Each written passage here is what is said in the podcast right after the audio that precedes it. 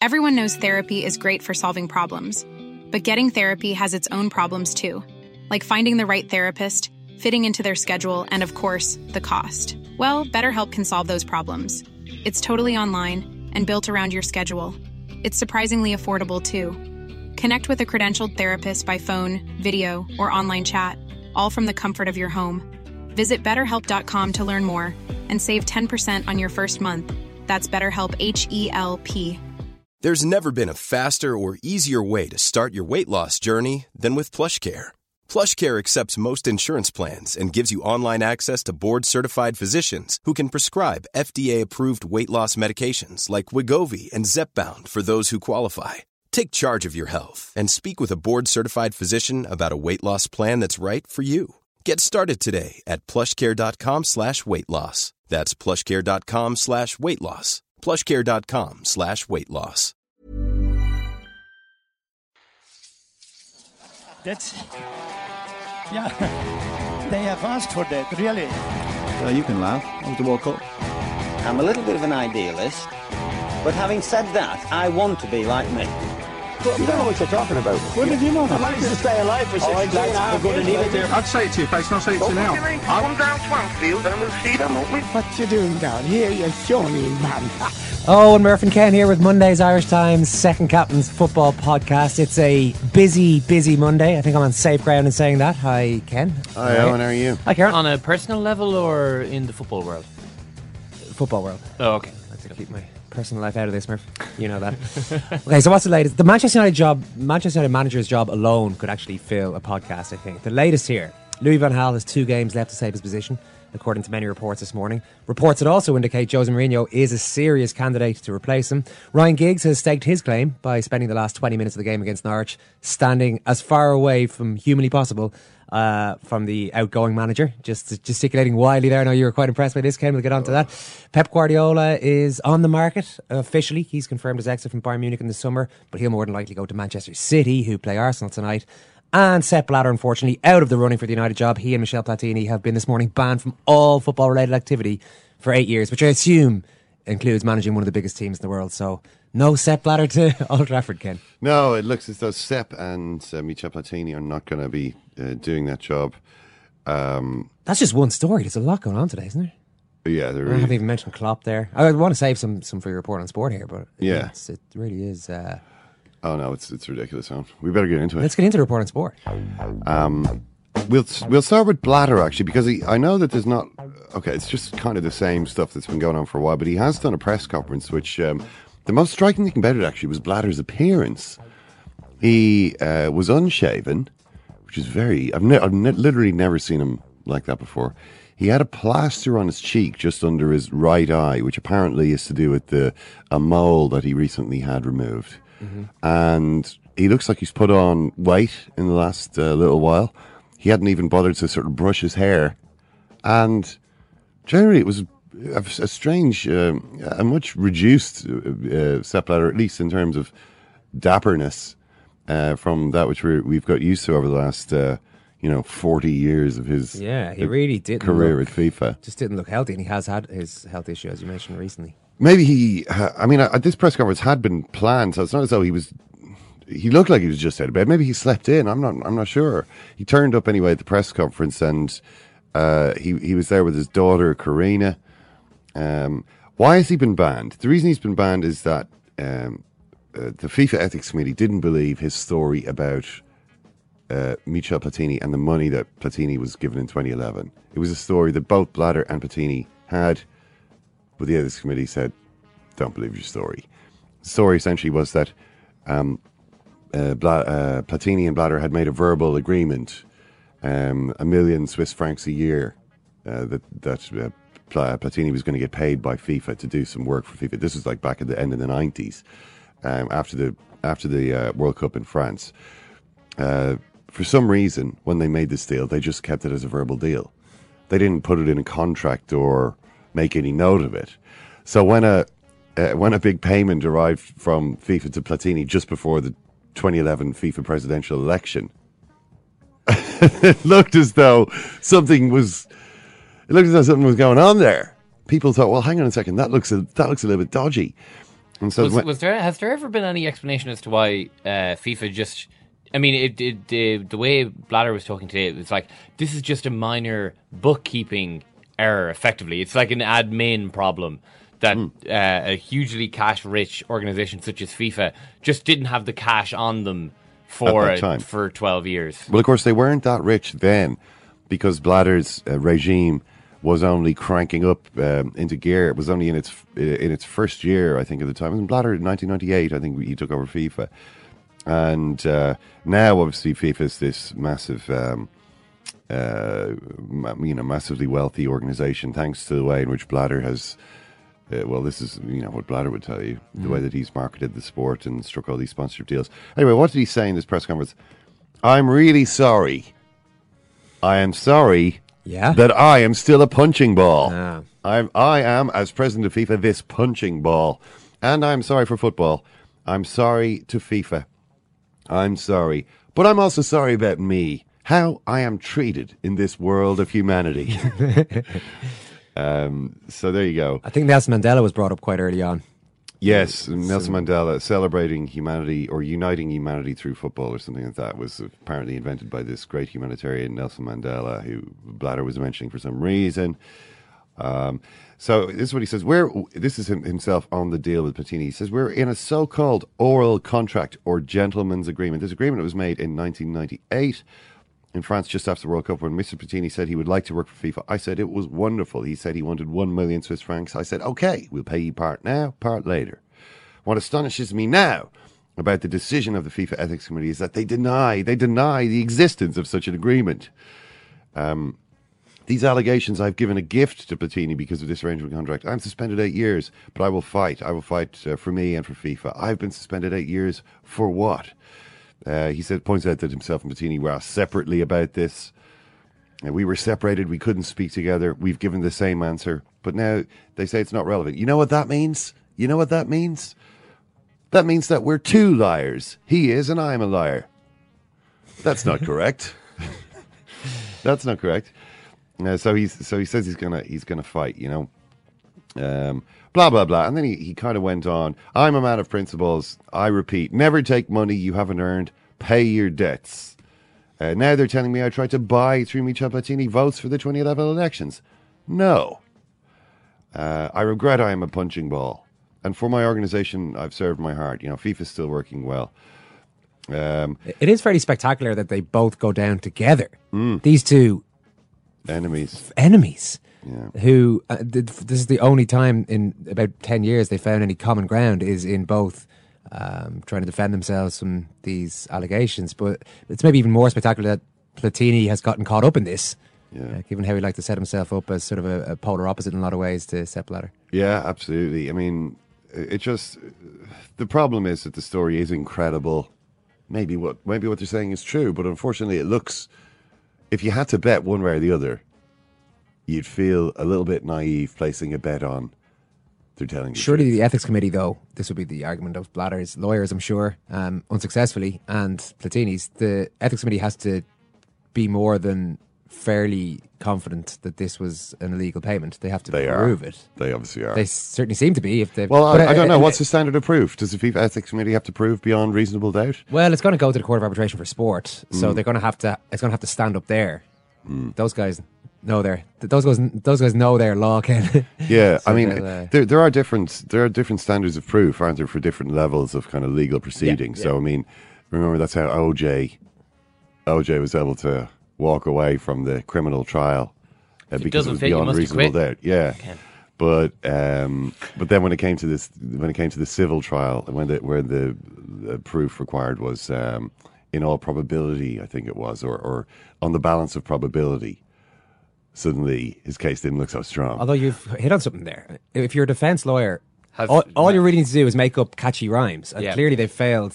Blatter's lawyers have I mean, failed. here I this am, case. 22 years later, like Yeah. 21 years later. Yeah. I still remember it. So yeah. a little something for Blatter's lawyers to think about there. um, listen to Blatter, it doesn't matter. Ken, he would have he would have been clear if you had been representing him with that rhyme. And he could have made a hep, well, a reasonable say if he got his uh, law- lawyer fees as well. Mm. Um, well, his lawyers haven't done much good because, unfortunately, his story just doesn't make any sense. If you if you were making this deal with Platini, I don't see any reason why they couldn't draw up a contract at the time.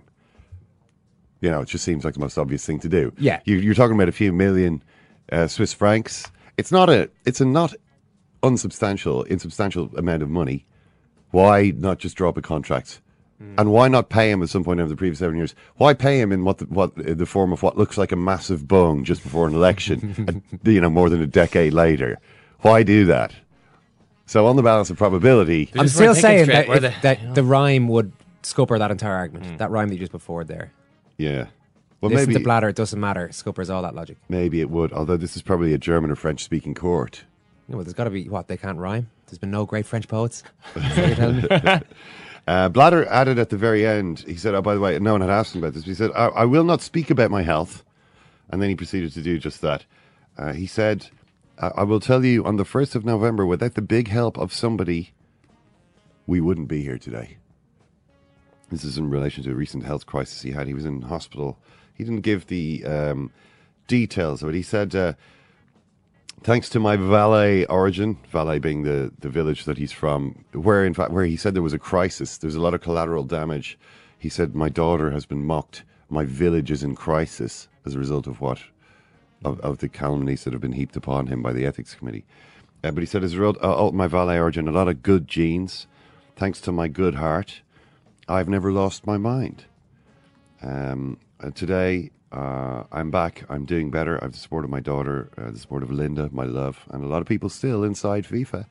Um, so, yeah, he seems to be uh, in, uh, you know, back in, in better physical shape, which is which is good at least. There was one uh, adding insult to injury was Tim Roth over the weekend doing an Ask Me Anything uh, on on Reddit. They asked him, "What about that FIFA movie you were in, Tim? I mean, what were you thinking?"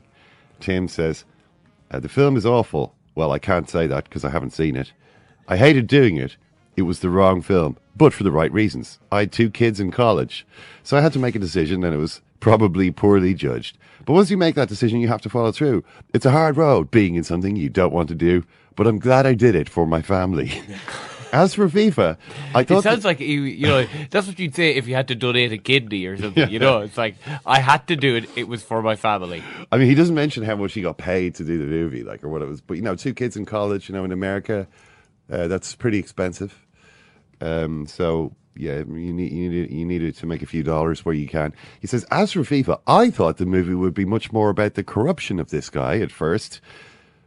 I don't, I don't know if I believe Tim Roth either. His story sounds about as implausible as Sepp Blatter's. Does he not look at the script before he agrees to do it? I remember, I remember reading another interview with him a while ago where he was saying, um, you know, basically he, he arrived and like he got the script and he was kind of leafing through it and he was like, where's the corruption? and, and he was like, you know, I tried to put a little bit of it in just with a sort of nod and a wink, you know, try to get as much of it, get as much of it in there as I could. But I thought, do you not look at the script at all before you agreed yeah. to do the movie? Uh, apparently not. He says, um, I don't know if he's going to go down. This is from Saturday again. I don't know if he's going to go down. He seems to have survived everything that's been thrown at him. There doesn't seem to be any way he can get to them because of all those big corporations behind him. It looks most promising now, though. It looks like he's on a back foot now because he looks more exposed than he ever has been in the past. So that's Tim Roth's view. It's pretty exposed, all right. Yeah. It's true. Now, over the weekend, uh, dramatic scenes at Stamford Bridge, where there was a collection of banners. Uh, the best one was definitely the Rats banner, I think. The three rats Hazard, Cesc, and Costa. Diego Costa booed as he was substituted by his own supporters. Um, he looked like he really enjoyed the moment, actually. Chest out, sort of staring back up at the fans, you know? You're going to boo me? Um, he, he seems to be quite happy uh, to be booed by that. But, he, th- you know, and whole stadium chanting, Where were you when we were shit? as Chelsea players scored goals. And then chanting for Jose Mourinho. This is just. Yeah, it's amazing. Oh, it's ridiculous. This is what happens, you know? This is what happens when Jose Mourinho is at a club. Uh, you what you're le- this is what you're left with. It is. It's just now. I, I guess what will happen is, oh, you know, this will maybe there will be a little a rump of Chelsea fans who will keep chanting for Jose Mourinho from time to time. Maybe even it will go on a little bit like the way that Manchester United fans chant for Eric Cantona to this day. You know what I mean? Maybe he will still be sung about by Chelsea fans in 20 years. Um, I don't know. But at the moment, it seems to be causing a lot of. Uh, there seems to be quite a lot of acrimony there. This is the way it turns out. This is the way it turns out when you're pointing fingers at people and blaming people. Mourinho was talking about being betrayed by his players, and now naturally a lot of the fans think the players betrayed Jose Mourinho. Yeah, plus they, they're showing their loyalty to the best manager they've ever had. The best manager they've ever had. Um, yeah, he is. Yeah. He is the best manager they've. So it's not. Uh, it's understandable in a lot of ways that they would that they would support him. yeah, and show, show the support. They were supporting him very loudly and conspicuously while he was in the process of getting himself fired over the last few months. So it would not be a bit strange if suddenly they turn up and just start cheering all these players and uh, letting Mourinho's memory go after one game? Well, I don't know. I mean, why? What's what's the reason for this hero worship of Jose Mourinho? Well, he won them three league titles in Well, he didn't do it himself, you know. Yeah, but as manager.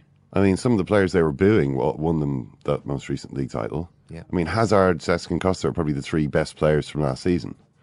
You know, the three rats. The rats. Well, it's very clear when you see that players aren't trying hard as they weren't. Maybe it's less clear to discern exactly what the manager is or isn't doing behind. Is it a question of them not trying, or is it a question of them not really having confidence in, in what they're doing, or not not knowing really what's expected of them? supporters getting onto me on Twitter anytime I mention Chelsea, quite a few of them have said yes, it is that they're not trying. That some of them aren't trying. Hmm.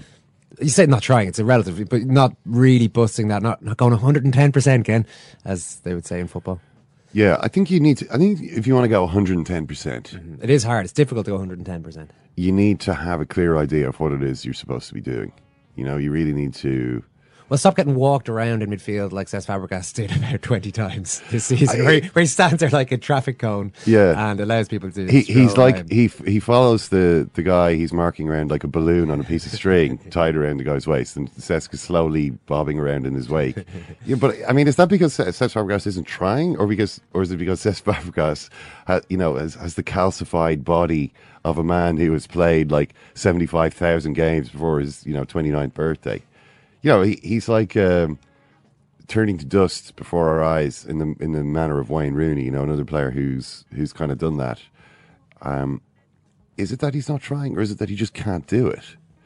You know, I, I am I'm not sure. They do. It is funny when you see a banner like that. I was, I was looking at that, going, "Well, how are you so, so certain that these are the three rats? Hmm. Where is this actually coming from? The three rats in question here: Costa, Fabregas, and Ivanovic. Well, where- is Ivanovic? No, right number three? Hazard. Ah, Hazard. Hazard. My I think apologies, where, yeah. where, what that's coming from is that well they were they're not half as good as they were last year. Therefore, they're not trying. Therefore, they're the rats that Mourinho. But is talking neither, about. They neither, can't be that neither is sure. John Terry, though. You know, John Terry's not as good as he was last year. Ex- yeah, that's, and that's what I'm saying. I mean, I don't know how they could be so sure. I suppose all what they're holding against those three guys is how good they were last year. That's that, That's why they're being called rats by that particular fan. Is it just that? It's not any more than that. It's not. It's not that they're the ones rumored to be at, at the center of any behind the scenes. they are rumored. I mean, Push Fabregas denied that he was because he was he was you know. I am not a rat. It's He- probably that's something Cesc Fabregas felt he ever ha- would have to clarify in uh, in public. there were some reports he was the guy who had said, "Oh, I'd rather lose than win for Mourinho," but he denied that that was true. Ah, there've been some reports on online websites, and of course, he then came out on um, was it Instagram or Twitter and was like, "Oh, you know, this is so sad, such a sad day that Jose Mourinho's left." You know, so that obviously puts him in the clear. Yeah. You know, the fact that he would come out and and so publicly um, express his sadness that Mourinho was gone means that he couldn't possibly have have been one of the rats. Um, you know, as for who, as for who it was, I don't know. There's a lot of there's a lot of candidates. when you look through when you look through the team, I think there's quite a few players who could be uh, who could fall into the category. But you know, I just I, I think that this is a it's what what it reflects is not so much the fact that Chelsea that, that there's you know rats at Chelsea. Mourinho's the one who who introduced this whole theme. Mourinho's the one who caused all this division and acrimony. You know, he's the one who who was ranting and raving about betrayal and rats and all this kind of stuff. And that's the reason that you now have this divided stadium and fans booing their own players. It's actually it's all his fault. Mm-hmm. He it's because this is his style of of doing things. He did the same thing at Real Madrid. He, you know, he's accusing players of being traitors there as well. Who else does this? Can you can you name another manager who regularly is accusing players of being rats and traitors and, and, and talking about being betrayed? Not offhand. No, no.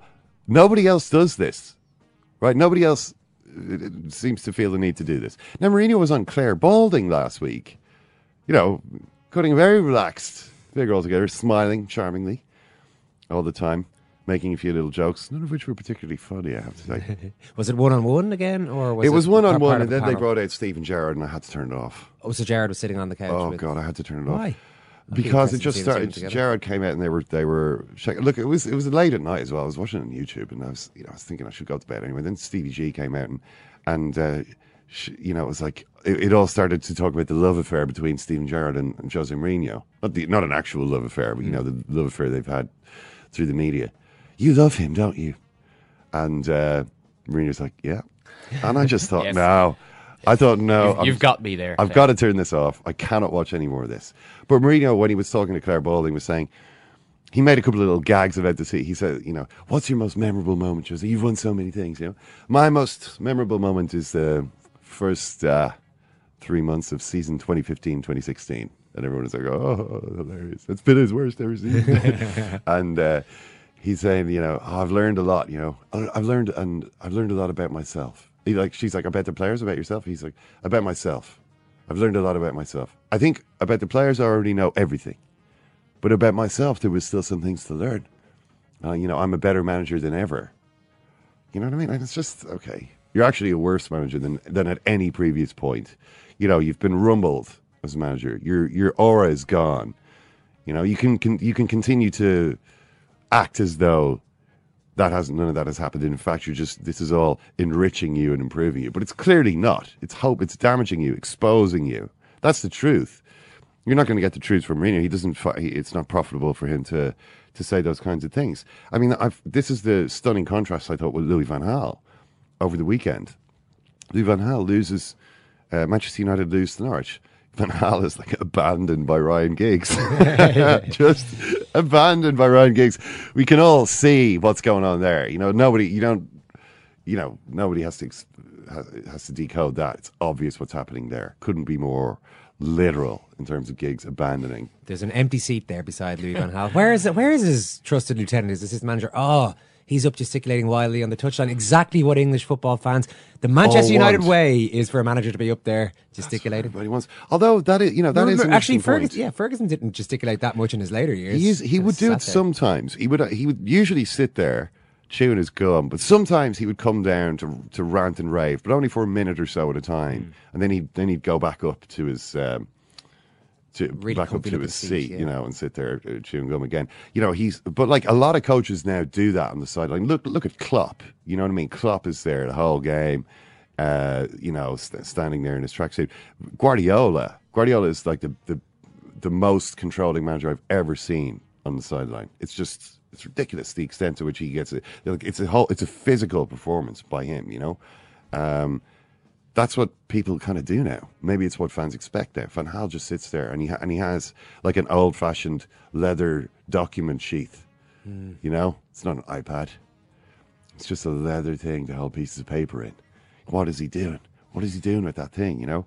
Um, why did I get onto? Oh yeah, yeah. Oh yeah, just a comparison and what he was saying about himself, his self-analysis compared to Mourinho. Well, Van Gaal afterwards is being asked, so you know, the, you've got a few issues there. The belief is something. Well, you know, it's natural when you lose games, the belief shall decrease, and that is happening now. I can't turn my eyes away from that. Belief, self belief, or belief from Beli- the, else. The belief Yeah. of the fans and the players in him, in the manager.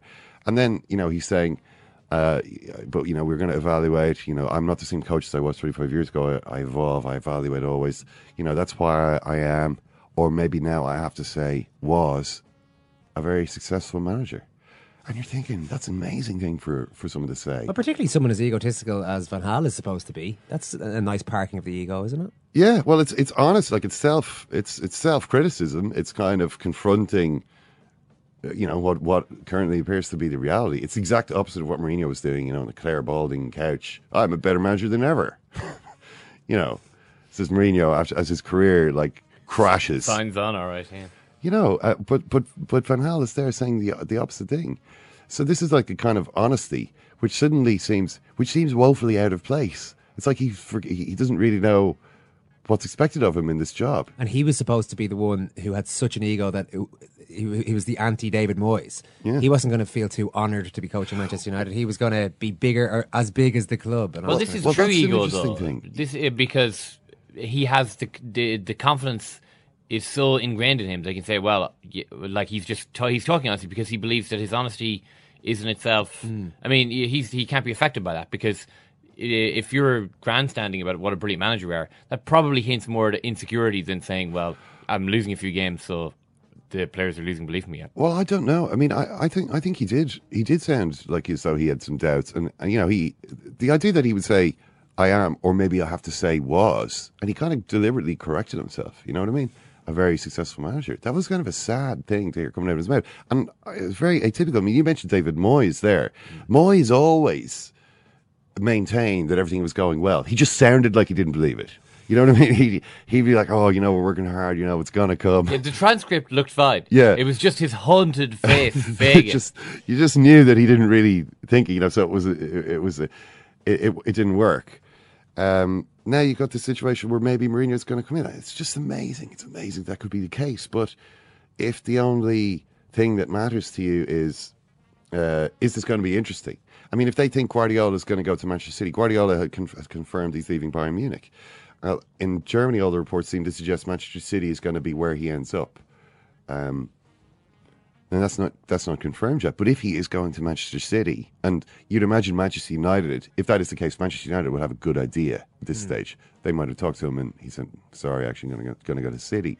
You're thinking, "Hmm, this is a problem." You know, if they're if they're looking at Van Gaal, thinking this appointment has not worked out, what are we going to do if Guardiola? You know, he's kind of a intimidating, intimidatingly accomplished coach. Ends up at Manchester City down the road.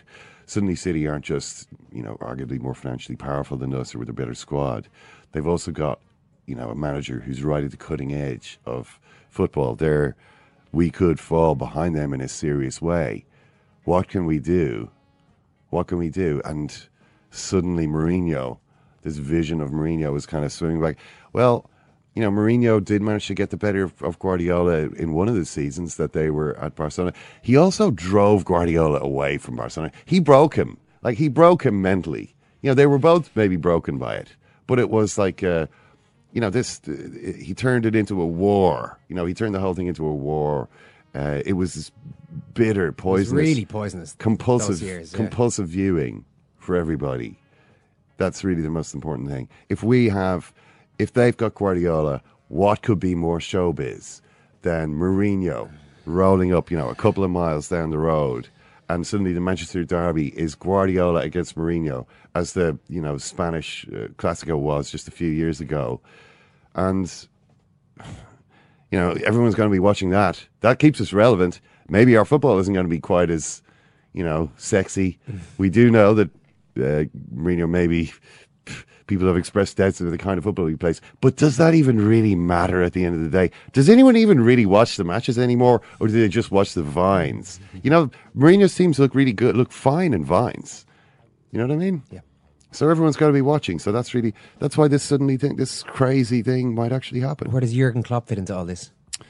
Uh, yeah, well, Jurgen Klopp obviously got um, got a, a good, damn good thrashing off Watford yesterday, three 0 three 0 against Watford, um, and just you know, it's it's just it, it it kind of underlines the bizarre nature of the season. You had like Liverpool getting absolutely destroyed by Watford, having been crushed again by Newcastle the previous week. Um, you have Leicester going to Everton and slaughtering Everton at Goodison. And nobody, nobody, the only thing that we can now say with certainty about the season is Leicester just keep destroying everyone. Actually, there was a great, uh, there was an interesting piece in The Economist uh, trying to work out what it was, why, why are Leicester top of the league? Kind of looking at all the, looking at all the analytics um, and trying to figure out what Leicester are doing that works so well.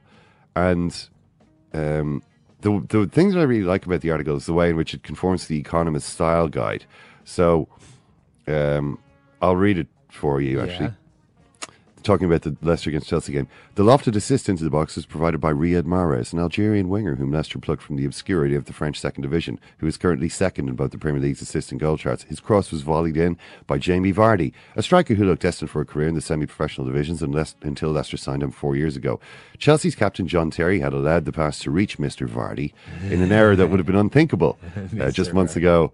Uh, but this season, such mistakes have become typical for the Blues back four. No eyebrows were raised when Mr. Terry, a member of the 2014-15 PFA Team of the Year, was hauled off by Mr. Mourinho early in the second half, shortly after Mr. Mahrez had fired in a fine second goal.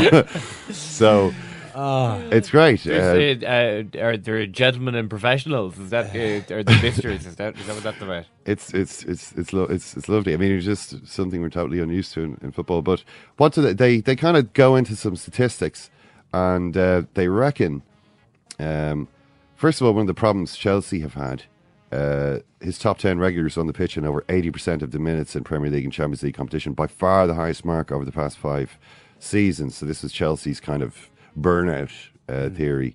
Um, but also uh, that they advance. Now, this is a statistic I've, I haven't, I don't think I'm, I've even heard before, but the average speed at which they move the ball forward in attacks. Um, crawling up the field at a snail's pace of 3.5 metres per second. Apparently, Chelsea moved the ball forward very slowly. It's the second slowest in the league. They kind of pass the ball around quite a lot at the back and then maybe it goes forward. Um, but a- on average, it's the slow, uh, second slowest in the league.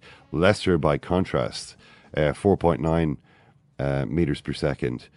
Uh, is I think the fastest in the league this year. They just zing it up there as soon as I get it. Yeah, the more passes they have, um, the the further the ball travels in an attacking move, the less likely Leicester are to score. Ideally, they want the ball to go straight forward, Vardy to be running onto it. You know, like they got a penalty against Everton from that type of move. Mahrez through ball, Vardy gets there first, um, completely destroying John Stones. By the way, John, the future of defending Stones.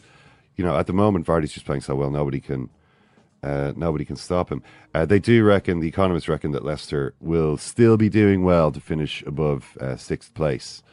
Um, Nah, they're, they're top. They got to be top four. they're scoring a lot more goals than they should be scoring. Uh, the f- figures say. But they are scoring them. I suppose might be the key point. Yeah, yeah. So, so I mean, it's great. Like the statistics say, they probably won't stay there, but you don't actually need statistics to tell you that Leicester probably won't stay there. However, they might. It's just there isn't really a big chance of it. That's it for Ken Early's report on sport. FIFA made a movie recently. Did they? John Delaney could run anything. They did, they did actually. themselves? Yeah, about themselves. God, that's ego, isn't it? He could run FIFA. Certainly better than Sepp Blatter. Yeah, that is that's incredible ego, but the real movie's on its way. Yeah, I'm off to see the Queen tomorrow too, don't forget that. No, no, don't forget that. In 2009, I called him an embarrassment to FIFA and an embarrassment to himself, and I, and I said it to him across the table, just like I'm talking to you, with one or two expletives. He said, "No one speaks to me like that." And you said? And I said, "What I do." And that was it, with one or two expletives. And I just asked him to move on. It was an extraordinary moment. She, she was here to tell you, just stared at her for seven or eight seconds, and I said, "Move on now, please." And then he moved. When I went in and told him how I felt about him, and there was some expletive used, we came to an agreement. It's a very good agreement for FAI, and you've used the figure there. Well done to you.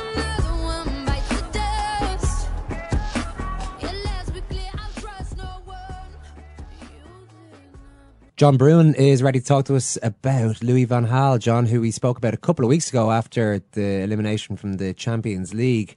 Quite a lot has happened since then, and it really does seem like it's the end of it now. A lot of briefing seems to be going on today. A few journals reporting that Van Gaal has two games to save his job. Well, yeah, that's the talk, but the, two games to save the job normally means that the manager's going to get sacked, doesn't it? um, so uh, you, you would have to say that that's the type of talk that maybe journalists come up with with that as the uh, as the deadline. But let's say if Manchester United were able to find a suitable candidates to replace Louis Van Gaal, then you might expect that he would be removed of his position. Okay, so you feel that when this sort of briefing goes on, it tends to mean that really the, t- the two games isn't about the results that might happen in the two games. It, it's just to give the club enough breathing space to come up with somebody else, maybe. Yeah, absolutely. Yeah, I mean, it, it, it's almost a cliche, isn't it? Two games to save his job. I'm not sure how many games Jose Mourinho, just as a, an example, I can't imagine why I've just thought of him. Uh, why, you know, th- there was a lot of he has three games to save himself, he has this to save himself, when ultimately the decision on Mourinho's future will have been in the offing for quite a way before he actually lost his job. And you have to say, with Van Gaal, it's such a downward spiral that if, if it is a matter of games, then he's going to get fired anyway. He won't be at the club come the end of this season. Okay, I mean, let's we can talk about the potential successors, but I think we should talk a little bit about Louis van Gaal because I still feel that he's getting a raw deal here. I, I, I mean, I wonder what your thoughts on that because I feel, I kind of feel as though Louis van Gaal has not done that badly with a poor enough squad of Manchester United players, many of whom have underperformed. Personally, I mean, one the glaring example is obviously Rooney, Rooney but it's not as though uh, a lot of the, the players have, have done that well. Luke Shaw, who was a really important player for them at the start of the season when they were actually playing their best football, uh, was put out of action with a snapped leg. And yeah, I think okay, th- things could have been better, but it's not as though even right now they're that bad. That was only the first home game they lost. It's not as though he's had a Jose Mourinho type season.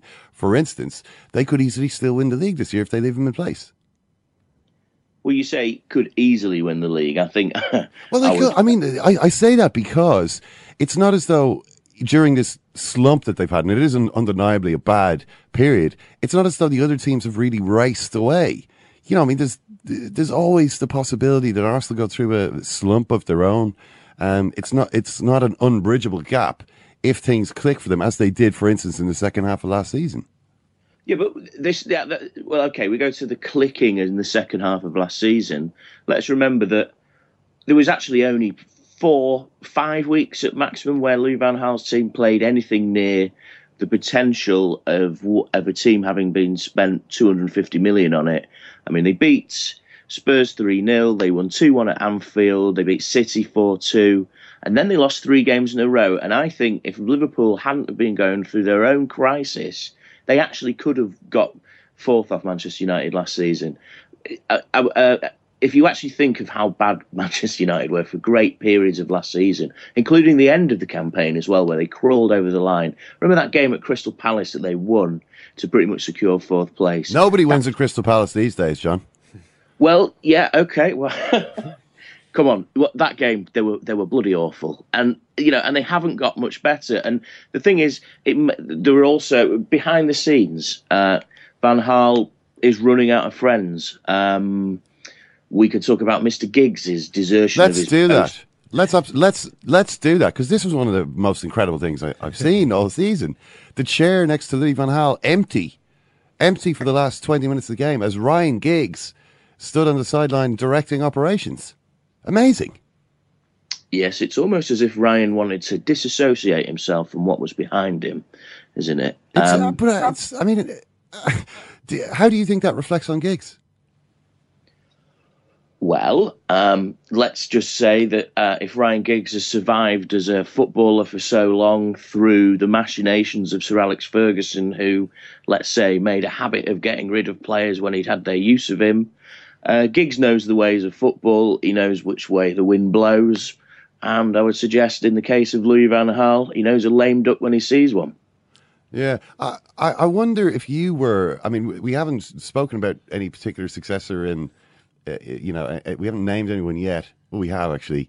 Uh, but if you were if you were to be approached to take over Manchester United, and they were to say, "But Ryan Giggs has to be your assistant," how happy would you feel about that? Not particularly. Not particularly.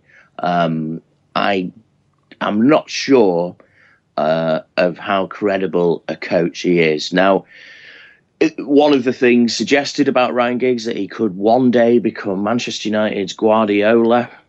I don't see that at the moment. I think that, um, and there are intimations that Giggs may himself think this, that if he is to become Manchester United manager, then he probably needs to go away and learn his craft a little bit more. Ah, no, that's what they all do, and then they never end up being the Man United manager well, because it's a really yes, hard yes. thing to be.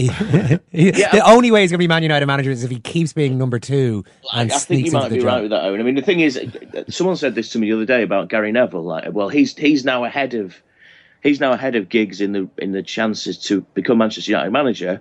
But then Valencia was struggling, so he moves to the back of the queue then, doesn't he? So, yeah, I, I, I see your point, Eoin. I think that's a good one. But um, if Giggs, Giggs is to be Manchester United manager, then it has to be now rather than later. And it does seem to be he's putting off his own future. Um, but to go back to the original question, Ken, um, I wouldn't be too happy to have Ryan Giggs as assistant manager if I was to be appointed Manchester United manager, which I'll be giving Ed a call later to put forward my candidacy. Yeah, well, I, I, would imagine Jose Mourinho. Well, you wouldn't know Jose Mourinho. Maybe if that was the condition that this was set at, the taking over as Manchester United manager, maybe he would accept Ryan Giggs as his number two and find some way to slowly alienate him.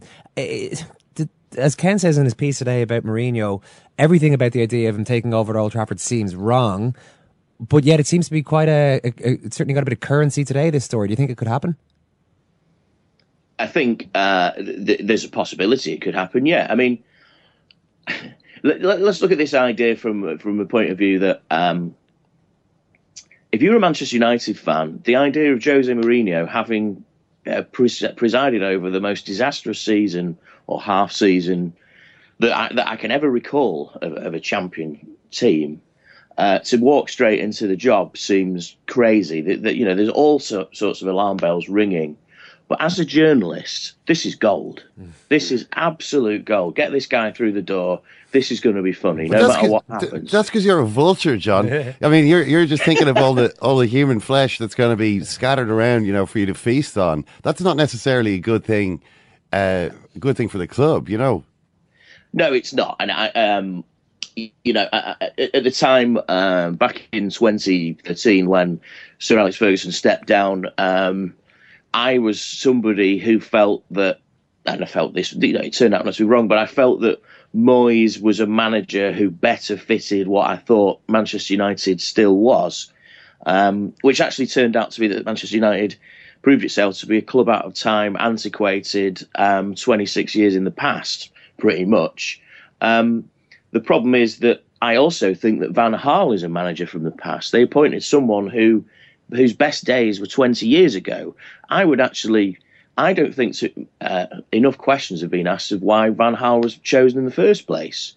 Um, it seems to me that he was got through the door because Ed Woodward had his number. And um, well, I mean, in, in his defence, it was only four years before he arrived at Manchester United that he brought Bayern Munich to the Champions League final. I mean, you know, that's not not twenty years ago. I mean, I'm not, I appreciate what you're saying. Maybe his his absolute peak as a manager was in the was in the nineties, but he still uh, knew a thing or two about the game. He just he he, he got Holland to the semi final of the World Cup. A pretty bad Dutch team as well. Yeah, but that was after Ed, Ed Woodward had appointed him, wasn't it? So. Um, I you actually look at the circumstances of his departure from Bayern, uh, that they seem a little similar to what's gone on at Manchester United, where there is confusion amongst the players. The players play with an absolute handbrake on. I mean, you watch a Manchester United player running forward now. There's too many things going through their heads. They're just wondering, you know, what, what am I doing right here? Am I, you know, there's no instinct. The, the, Van Gaal's thing is to make the players pl- like lose their instincts and go along with his bidding and I don't think his bidding actually fits, well, Manchester United, the Premier League in 2015. Um, it worked 20 years ago at its apex. It doesn't work now. And he, um, you know, this, this is a guy who uh, always seems so. Uh, so courageous in his own convictions, but I think he's actually lost that. He looks there's there's a guy that looked frightened for his life on Saturday. Yeah, um, but I mean, in terms of what you're saying, this you know the the players have too many things going on in their heads. What about any attacking player in a Jose Mourinho team? This has been a this has been a uh, constant theme of Mourinho's career, certainly since he arrived at Real Madrid uh, that attacking players in particular feel as though they, they don't know what to do. They're isolated in a team, a manager who only thinks about defence, a manager who doesn't want the ball. Um, you know, and, and we see over time, with the solitary exception of Cristiano Ronaldo, they all sort of get ground down by this. I mean, if Louis van Gaal is not the answer, then I can't see how Jose Mourinho, uh, with his you know famously negative style of football, is the is the is the answer to this this question either. No, I don't think is the answer either, Ken. I mean, I think the thing is, Mourinho is is like a short term solution, a nuclear option that United are going might go for. Um, but I don't see him as a fit for Manchester United. As I said, I didn't see him as a fit for Manchester United in 2013. I don't see him as one now.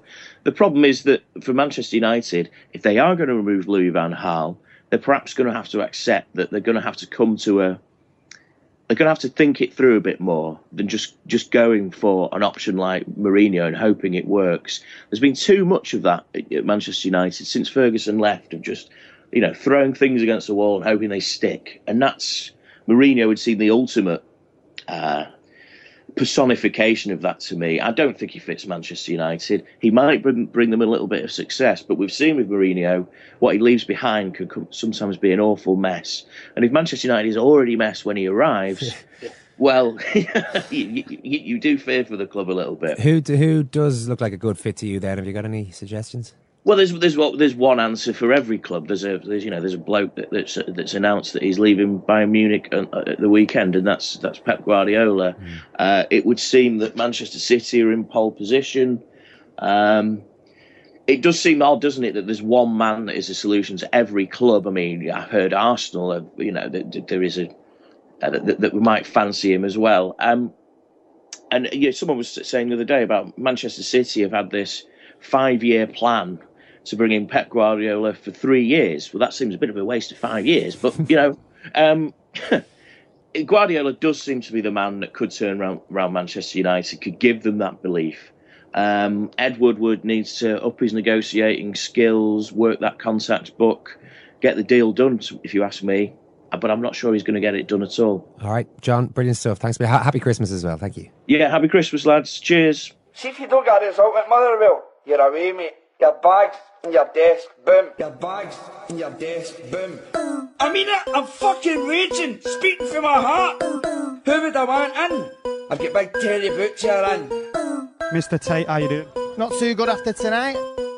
You got the job on the technicality of a legend who recommended you. Take no beat, I take no beat, I take no, I take no, I take no beat. Just so what's up, don't gotta get so deep. You know me, but I can't know me, I can't know me, I can't know me, I can't know, can't know, can't know me. You have lost the fans tonight. You don't deserve the fans. Listen to fans. You need to fucking work on it. You are nothing. You are a fool, and you are a waste of time. Good night. Oh, the Guinness Book of Records stuff. Get a grip. He's the biggest fool in Manchester. So it sounds like the old vote of confidence. Well, the the the new version of that is two games to save his job. Anytime we read this now from now on, two games to save his job means we're looking for his. We're looking for his replacement at the moment. Now, uh, John reckoned that he looked frightened for his life on Saturday. Van Gaal has lost the courage of his convictions, and this is something that we were talking about a little bit earlier on in the report on sport. I mean, it's admirable that he's being so honest, but actually, is it not really what if you're Ed Woodward or if you're the Glazers and you're sitting there watching an interview, you're thinking, "Oh, Van Gaal, Um, we've kind of brought you in precisely not to start doubting yourself. Maybe Louis Van Gaal feels a little bit alone. You know, like he can't really trust people anymore. For instance, his assistant was, you know, pantomiming way down in the technical area, leaving him to sit there. Van Gaal doesn't do that because he doesn't think it makes a difference. Right? That's his philosophy, you could say. Ryan Giggs showing how much he cares. Manchester United runs through his veins. So he was out there making sure everyone in the stadium could see how much he cared. So Van Gaal's thinking, okay, well, there's there's my trusted assistant. Okay, number one. Now, Van Gaal, you see, see these briefings have all happened in, in, in the last couple of days. So you can see the Manchester journalists getting largely the same story. Two two games, or you know, mm. things are not looking good for for Mr. Van Gaal. If you remember, just two weeks ago, there was also a, there was a series of uh, similar sort of briefings in which uh, a, a highly placed source at Manchester United was talking about how Louis van Gaal was a genius, how the club had no interest in pursuing Pep Guardiola as a manager because Van Gaal was such a genius. The only question was, would they give him a new contract now, yeah, or after Christmas? Would they wait? Would they wait until after Christmas, or were they just giving you? Now that's just a couple of weeks ago. That was, but that was weird because even at the time things were, looked like they were slipping, uh, and yet they, that was the vote of confidence, I guess. Well, Yeah, maybe, I mean, maybe, but you know, it, why did the vote of confidence need to be issued? Usually, a vote of confidence doesn't say our manager is a genius and we're thinking about giving him a new contract. Usually, it says the board wants to place on record its support for the manager. You know, that's that's sort While of thing. It's- results do need to improve. It's usually while we recognise concern over. You know, you don't say he's a genius. When are we going to give him the contract? That's just you know that's the only thing we're, we're asking ourselves here. Will it be this week or next week? So Van Gaal might be thinking, you know, this is really. Uh, yeah, I'm not sure about of my footing at this club anymore. And obviously, he was being booed by the supporters. I don't think everyone in the ground was booing him. I think I think plenty of the supporters probably think, "Oh, I can't believe we're booing our own team and booing our, our own manager." Aren't they always patient with the manager? But he was booed. He was booed, and the booing got worse. You know, it was a lot. It's a long walk down to that tunnel in the corner, and the booing got worse and worse as he approached the Stretford end. You know, it was louder and louder, and by the time he was, yeah. by the- sorry, No, go on, yeah. By the time he was disappearing down the tunnel, he knew that okay, this is really turned against me. And he came, he came then and said like a few honest things, old fashioned sort of honesty, which is kind of just kind of punished. I think. I think the reason he's getting booed is that David Moyes forgot to do what Alex Ferguson did for David Moyes. You've got to, your job now is to support the next manager. Is what Moyes should have said Yeah. to the, an Old Trafford crowd about, about the next manager. I hope that that long-standing Man United tradition is restored yeah. with Louis Van Gaal gets that the would sack. Be, that would be good. All right, John Brewin reckons Pep is the man for Manchester United. Guardiola will leave Bayern in the summer. He's confirmed that's going to happen. Raphael Honigstein, your reaction to that news, first of all, were you surprised at all? I'm surprised that Bayern managed to keep it on the reps for so long because we now know that Guardiola indeed told Bayern on the 6th of December, so two weeks ago, that he was not renewing their contract. They came up with this fairly elaborate charade that there was going to be a big meeting after the Hanover game. That meeting never took place. Guardiola went straight to Spain to celebrate Christmas with his parents. Um, and Bayern had enough time, of course, to sort somebody out in terms of his succession, which has softened the blow quite considerably. Raphael, um, I wonder what Bayern Munich's, what has Bayern's reaction been to this? I mean, they must be thinking to, them, to themselves, look, you've got the perfect setup here. We've done everything for you, uh, and everybody here seems to like and respect you. So why do you want to leave? Well, they're a bit disappointed, of course. I think the team and the squad was their biggest argument. Um, they're they're the closest team in Europe playing to to the playing the sort of football that Guardiola wants to play. Uh, you know that is a big compliment for him. Um, at the same time, listening to what they've been saying about uh, Ancelotti and reading between the lines, you know, Rummenigge praised him as somebody who's very calm and balanced. You always get a bit of an echo about the guy who's there at the moment. And uh, while they absolutely appreciate his football expertise and think he's an absolute genius and have never seen a manager work so well with a team, he has also been fairly difficult to get on with. And uh, I think there's an element of exhaustion uh, at the club. And while they would have been prepared to overlook all that and uh, continue working with him, I sense that there's also, an element of relief that they no longer have to wait for somebody to give an answer and to be strung along, but actually are back uh, where they you know, feel more comfortable which, uh, in, which is A, to have a coach who wants to stay there in a long time, and B, being in control of the situation. With Guardiola, Bayern never really felt 100% in control, and I think that was something that the club's bosses found very hard to deal with. There are a couple of familiar themes emerging there, which we can remember from around about the time that Guardiola left Barcelona. Uh, that sense of exhaustion seemed to be the case among the players there. Certainly, uh, the relationship with the directors had deteriorated badly. There were different directors at the beginning, uh, at the end than the beginning, of course.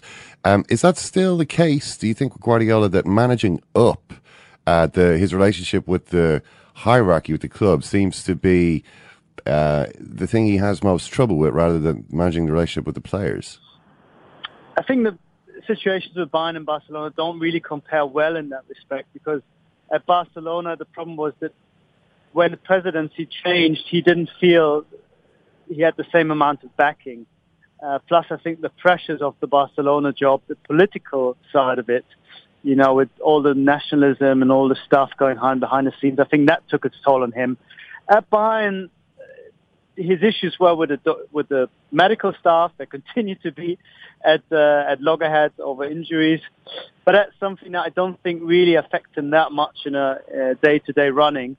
And it is, I think, more on Bayern's behalf that they have felt it really strange that he would react so emotionally to, to things and could sometimes sulk about little things that, that they felt was was very normal. And quite crucially, you know, we've talked about Bayern for a number of years and you know that they are seen as FC Hollywood, but the reason for that is because it is part of the, the culture at the club that big names speak out quite regularly, both in public but also to each other. And that's not seen as something that has to be personal, that's really an argument, just more of a, a debate, a discussion. And I think Guardiola never really understood that. And at the same time, Bayern never really understood why, if they had an issue with Guardiola or wanted to discuss something, that they couldn't just go into his office and sit down with a chat, but had to go through advisors, had to wait for the perfect moment. And they, they really pussyfooted around him for a long, long time. Uh, but I think they're quite happy that in Ancelotti they'll have somebody who's, I think, much, much easier to deal with as far as, you know, being nice to his superiors as well as to his players is concerned.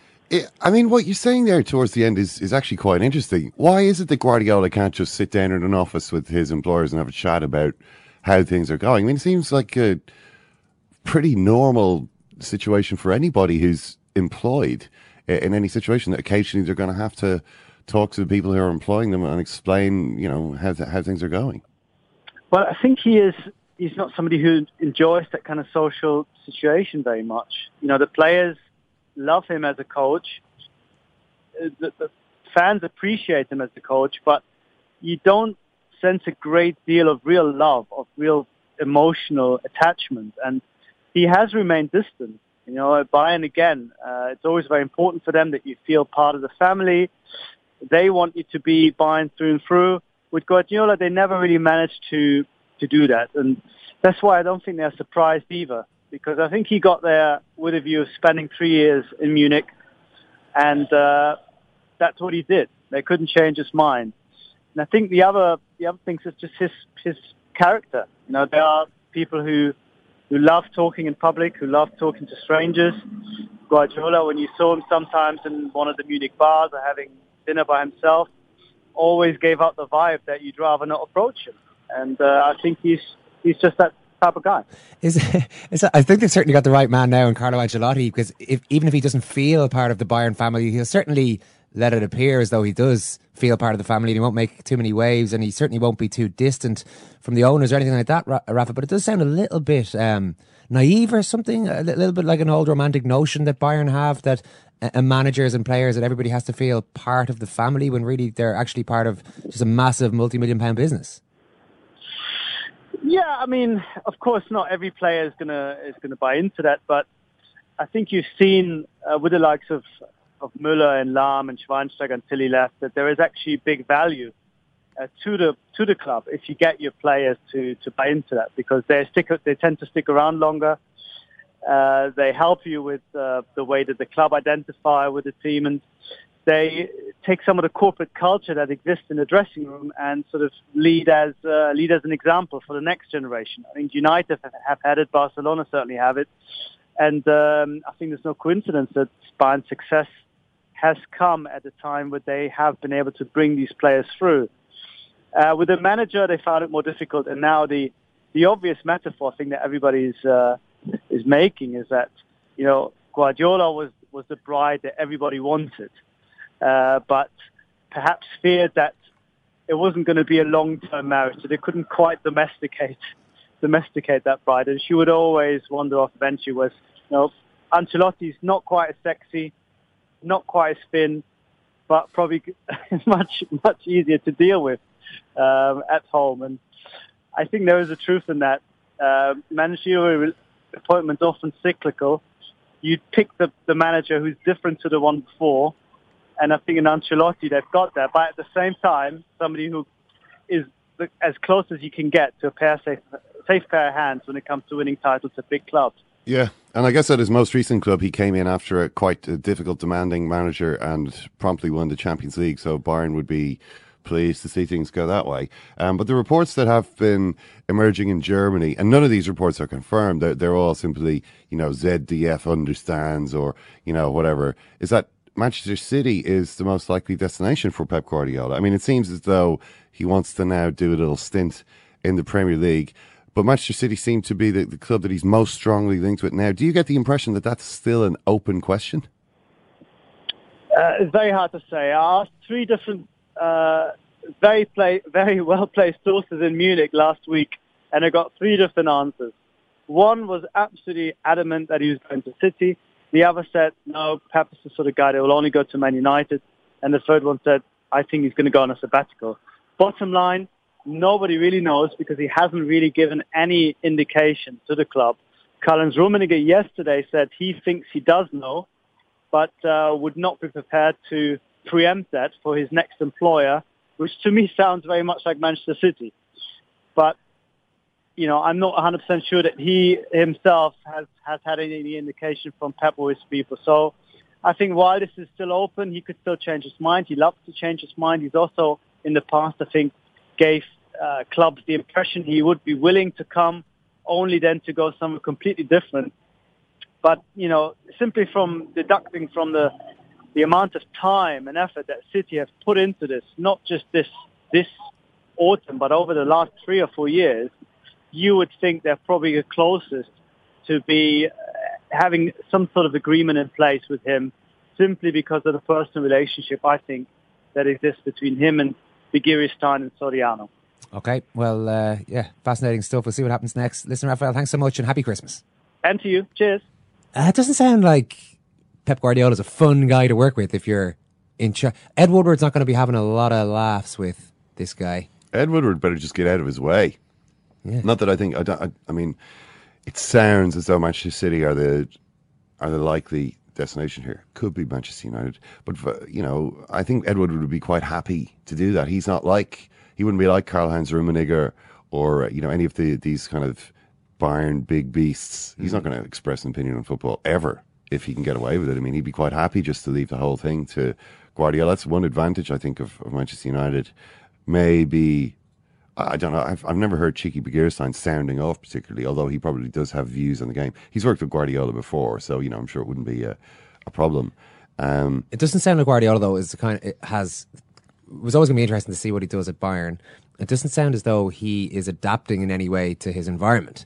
He it's very much this is the way to play football. This Mm. is the way to manage a club, and that's exactly what I'm going to do. Yeah, the mountain comes to Muhammad in the case of Guardiola. He doesn't, you know, and and I think he does lack a few of the kind of skills, like the political skills of, uh, you know, uh, an Alex Ferguson type of manager. Um, he doesn't, uh, he doesn't handle criticism at all. He's, you know, he's like a temperamental, like a prima ballerina. You know what I mean? He's like, of course, I'm, I'm doing things the right way. What do you mean? He, it seems any, any kind of criticism, he sort of shuts down. He, he, he, he takes it as a betrayal. He starts to avoid the person who made it. You know, he, he couldn't handle a player like Zlatan Ibrahimovic at all. Zlatan might answer you back. He just couldn't, couldn't take that. You know, I mean, Zlatan was obviously kind of frustrated, but it wasn't as though he, he could sit Zlatan down and kind of shoot the breeze and say, hey, listen, bud, you know, you're an amazing player. We all know that. It's just a question of trying to find how to uh, do the best, you know, how to do the best thing here. He just, uh, he, he kind of avoided eye contact and didn't talk to Zlatan at all. You know, it just made the whole thing worse. I think he's just like that. I think the players have to do things his way. He's not going to be a guy who sits there and goes, right, let's have an argument about this. What's your problem? This is the reason why. He just says, this is why we're doing it. And if you don't want to do it, then there's a lot of other clubs out there. Yeah. But I think you know, in English football is is is full of.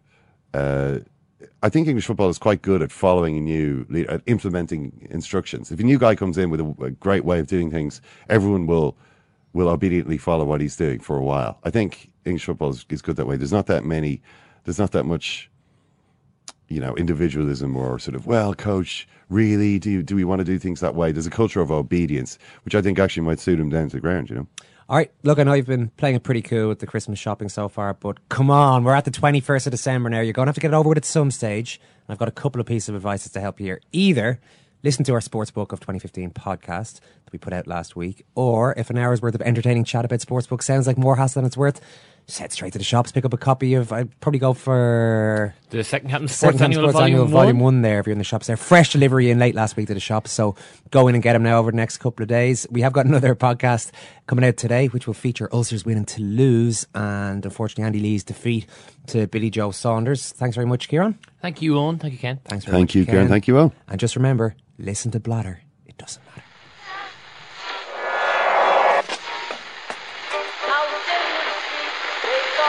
Whose phone is that? That's the second time it's gone off. They never go home. They never go home. They never go home. Those those those